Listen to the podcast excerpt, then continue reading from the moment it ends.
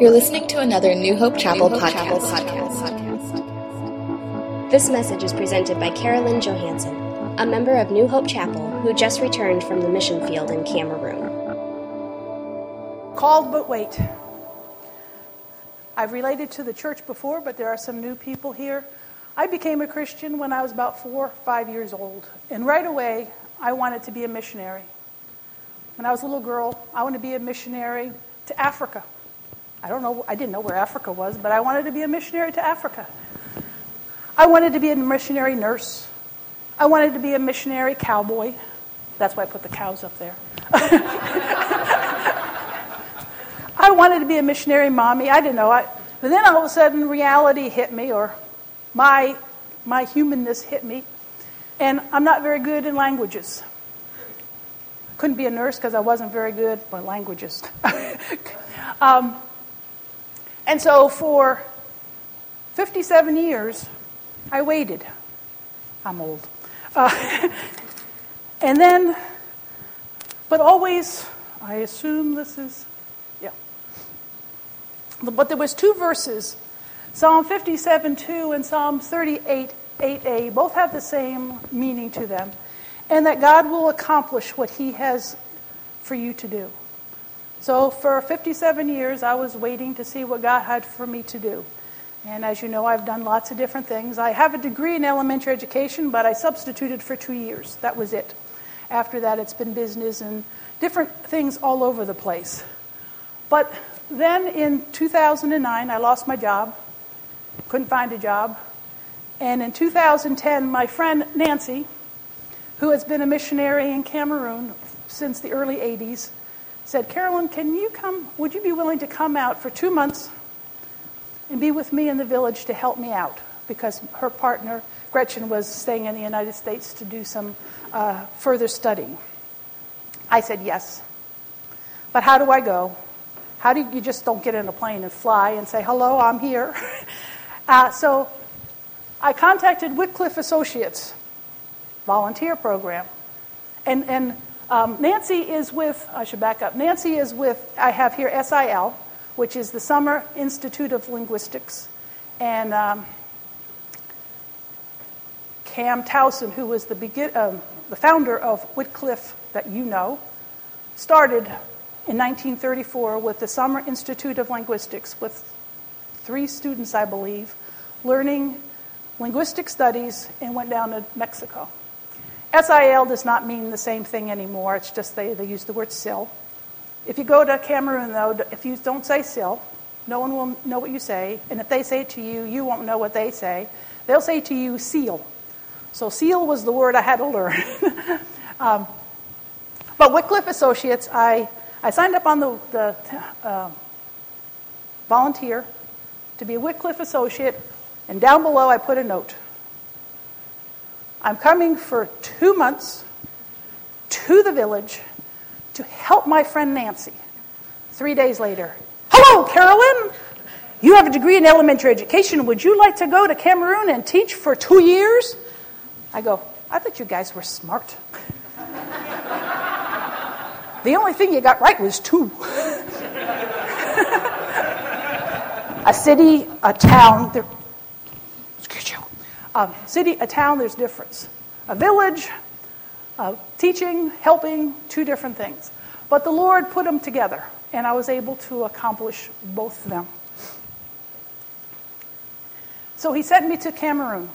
Cameroon is a very diverse place. As you can see, it has beautiful beaches. Uh, that's uh, Kribi is the name of the town. It has rolling mountains, very, very mountainous. It has dry areas that are also mountainous in the city, as you can see, is very hilly. Nothing, nothing goes flat, nothing goes straight.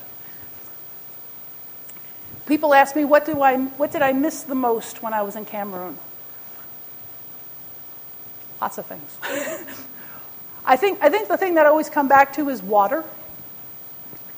The lack of water and then also the too much water. And I, what I? I think when my brother, I was talking to him on the phone, and I said it was very dry but humid. And he said, can't have it both. But I said, yes, somehow it is.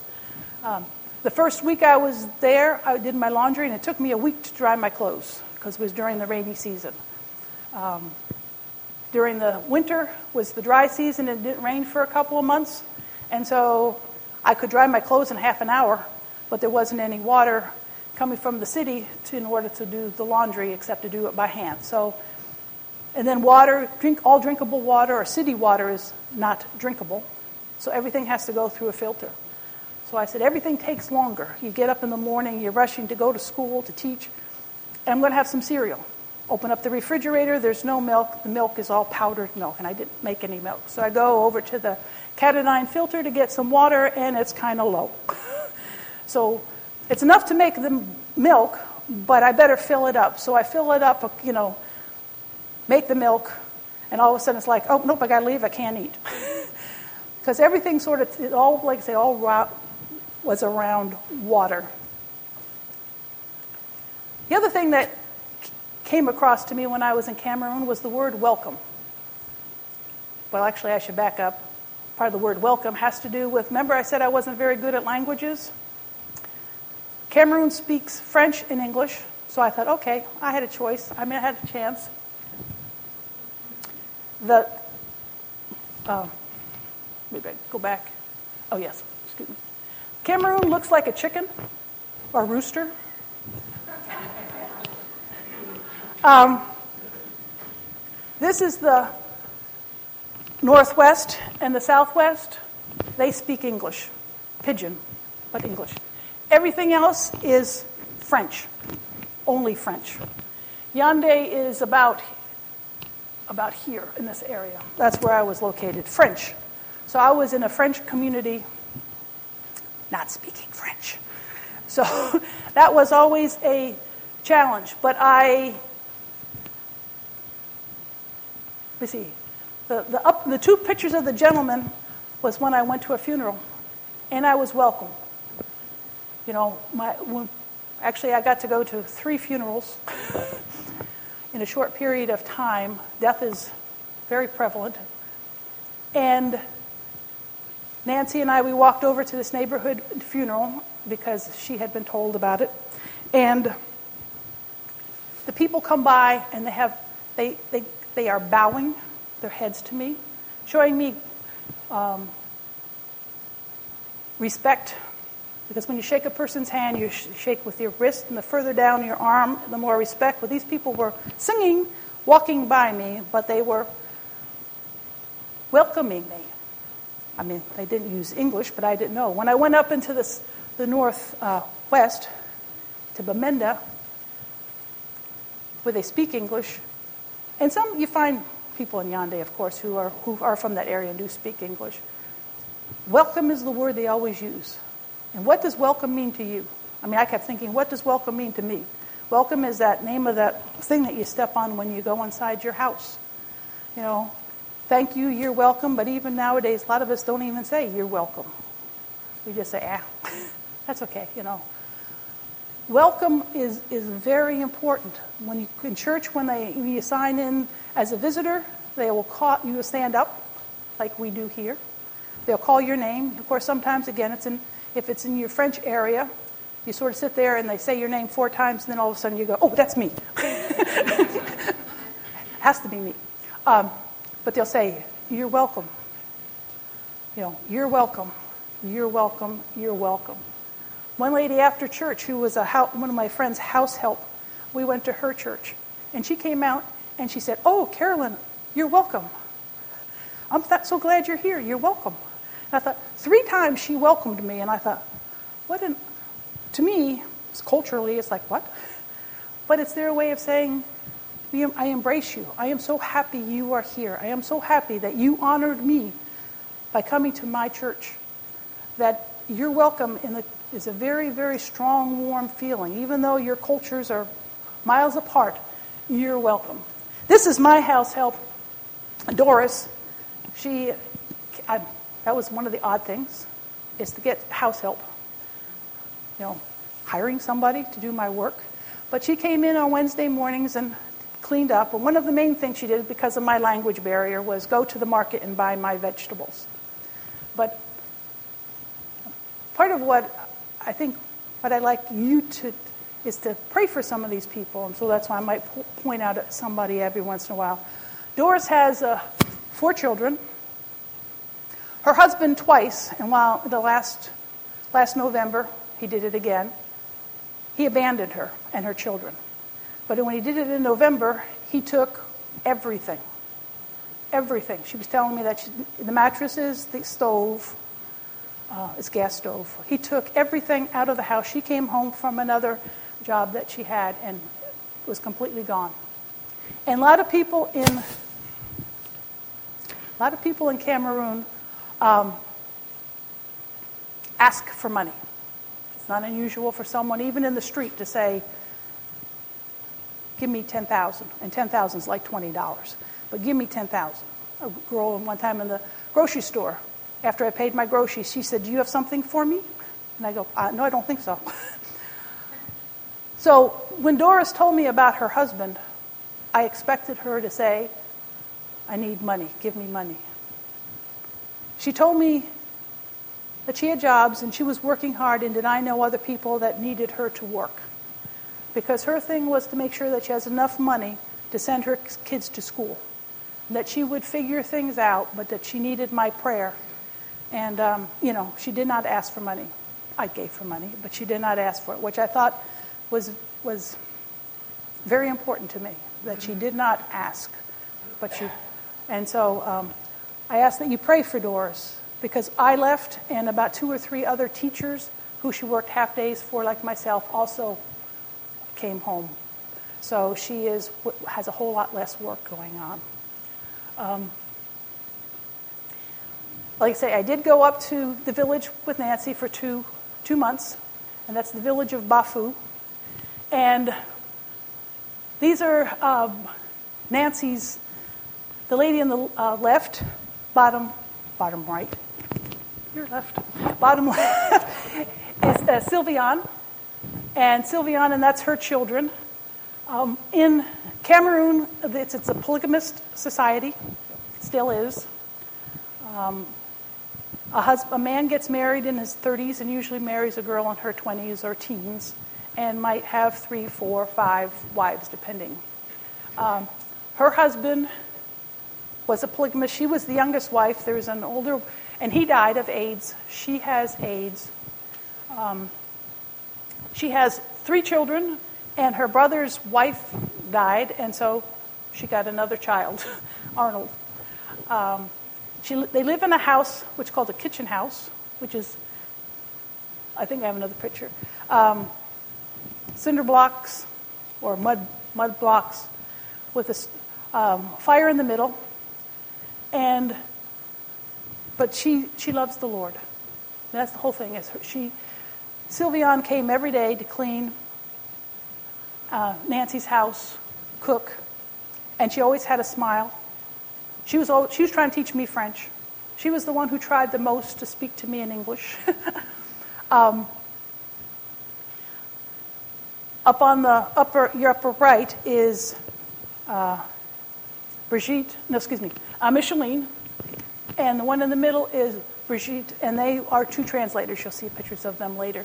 But because of my friend's Nancy's mother having passed away while Nancy was on leave, everybody in the village came at some point in time to bring condolences and whatever produce they had left over. And it was potato season. So we had tons and tons and tons of potatoes. So Nancy gave the potatoes to the ladies. And that's probably about 20, 30 pounds of potatoes. And of course, they just put it on their head and start walking. And I'm going, oh, I can do that. That's easy. I, I, so I, that's, that's me with 20, 30 pounds of potatoes on my head, going, I can't move. Come help me.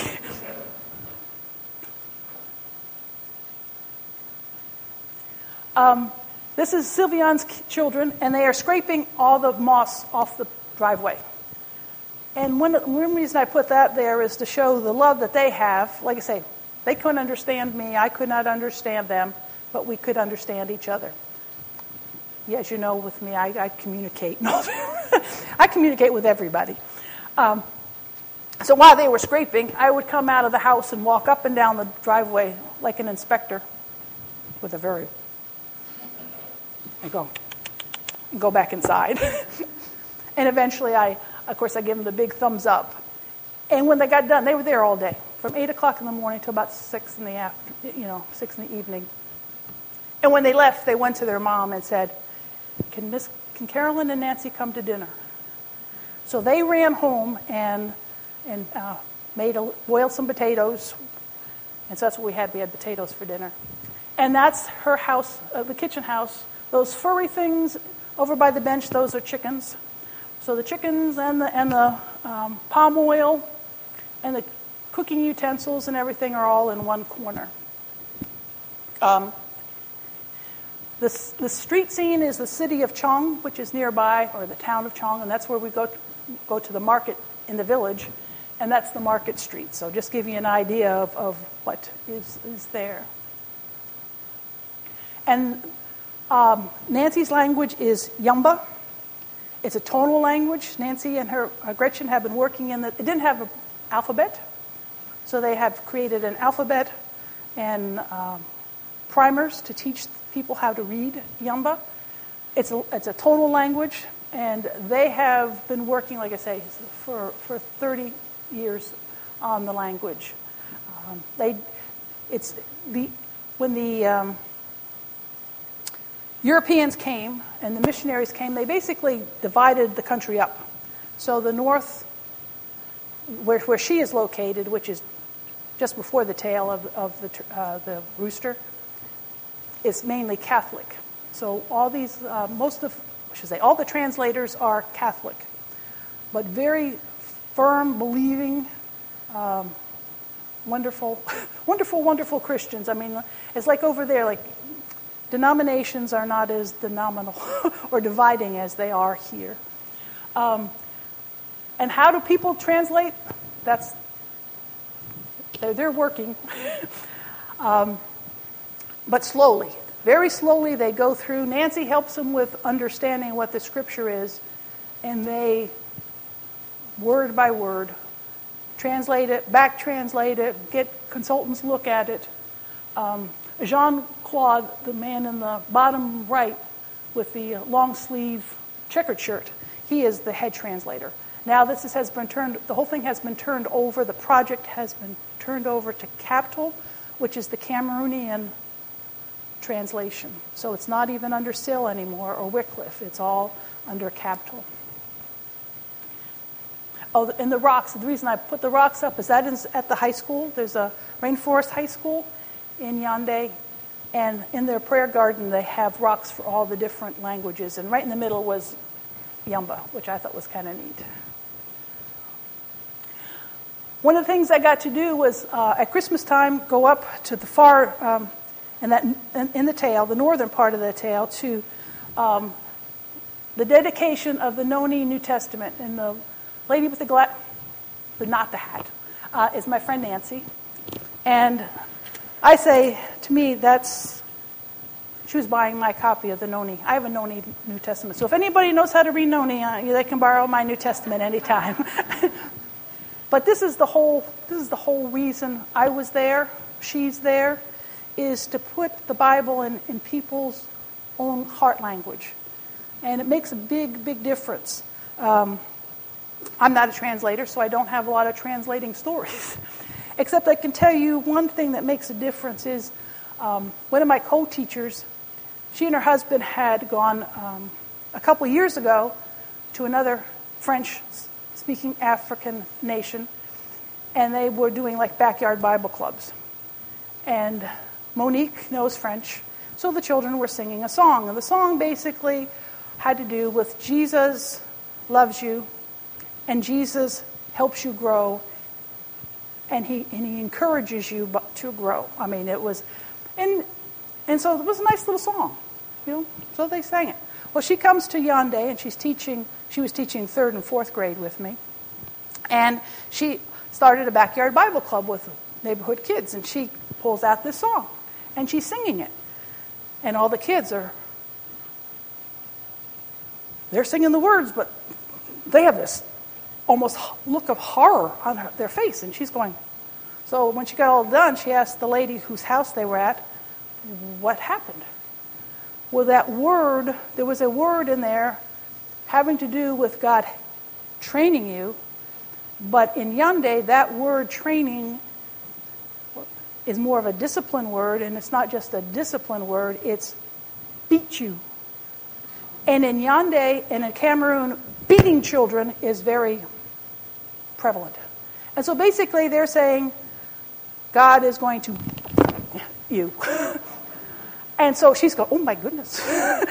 pull, pull that song out of our repertoire. We're not going to sing. But it's the same French word in two French countries, but the meaning of the French word is different.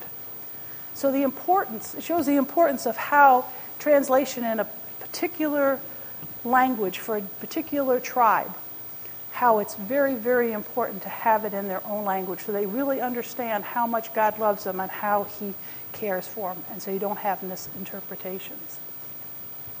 The men carrying the boxes, those are the New Testaments. And, I, and then it, in front of them were these ladies in different uh, choirs all singing the same song. Later on, that they broke up into groups and they did sing songs. So I believe Barbara did show a video, but there wasn't sound. So at the end of the uh, my presentation, I do have another one of the choirs when they were singing. So hopefully you'll be able to hear them. But they write songs. They write a song just for that. You know, they're sitting there singing a song that they have made up. They're just saying, "Thank you, Lord, for bringing Bible translation" or something along that lines. But this is what most of I, I spent most of my time doing is me and my kids. there are ni- about 19 children in the school. I had nine of them in the fifth and sixth grade. And out of the nine of them, six of them were boys. And they were boys. but I was thinking about the Bible and my children. And I think about Samuel. And Samuel's mother promised him to God. He was born, weaned, sent to the temple, and he lived for the rest of his life. These kids, a lot of them were born in Africa. You know, uh, the boy that has Detroit on his shirt, his name is Ben. Those are my sixth graders. They're going into RFIS, the high school, next year. So Ben is, is in sixth grade. He was born in Africa, born in the Democratic Republic of Congo. I don't know how old he was when war broke out there and they moved to Central Republic of Congo, I mean Central Republic of Africa, where there was strife there and they evacuated there. So here he is, 10 years old. He's been already evacuated from two countries in the midst of war. He's one of my wild children. but at the same time, he's a very loving, a very caring. The teacher before me had a baby while she was there, and the only child in her class that she allowed to take care of the baby was Ben. You know, so he'll hang from a tree. He, run around, he runs around barefoot and everything. It rains, they go out and play in rain, they come back all wet and muddy, and you know. But yet, the great love that they have. The, the girl on the far right in, in pink, that's Teresa, and Teresa has Asperger's. She's, a, she's extremely intelligent, but she has the emotional level of more of like a, a six, seven year old. Um, yes, she, she will correct you. She will correct me all the time. We have open uh, assembly on the, on the lawn every day in the beginning of the semester after Christmas break when they asked you, does anyone have anything to pray for? Which is usually, I got a scrape, my boil, my cat, you know, that kind of a thing, which was wonderful. She raises her hand and said, Well, I sure hope Miss Carolyn is not as hard and, and boring as she was last time. and I'm going, That's me. um, but like I say, one of the things with Ben and Teresa, they had to sit next to each other because the, the other two children didn't come to the second semester. And they'd been together, I think, their whole six years in, in school. So Ben ruins her life all the time, and he tolerates her. And I told, I even told the parents, I said, one time I looked up, and like I say, it's a a nine, six foot table that they're sharing. And Teresa is stroking his arm. She's just stroking and stroking and stroking his arm. And of course, boys and girls do not like each other when they're in sixth grade, you're right? He is just sitting there.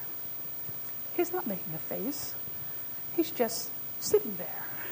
And I thought to myself, they don't get along, but they love each other. You know, uh, they really care for each other. You know, he knew that she needed that, and so he, he allowed her to do that. Um, so, like I say, they're, they're wild and woolly, but they're my kids. um, but, but like I say, they're going through an awful lot because they, they did not choose necessarily to be there. They're going through lots of changes. Um, let me see. Sam, well, not he always has, but Sam stutters. So if he was in a U.S. school, he probably would be laughed at. Sam loves to talk. Um, we learned we have we have two different sessions, or we have PRS, which is a regular classroom type situation, and then we have FES, where the children from the field uh, villages can come in, and it's a little bit more relaxed. And during FES time, in August, we did we studied ancient Greece.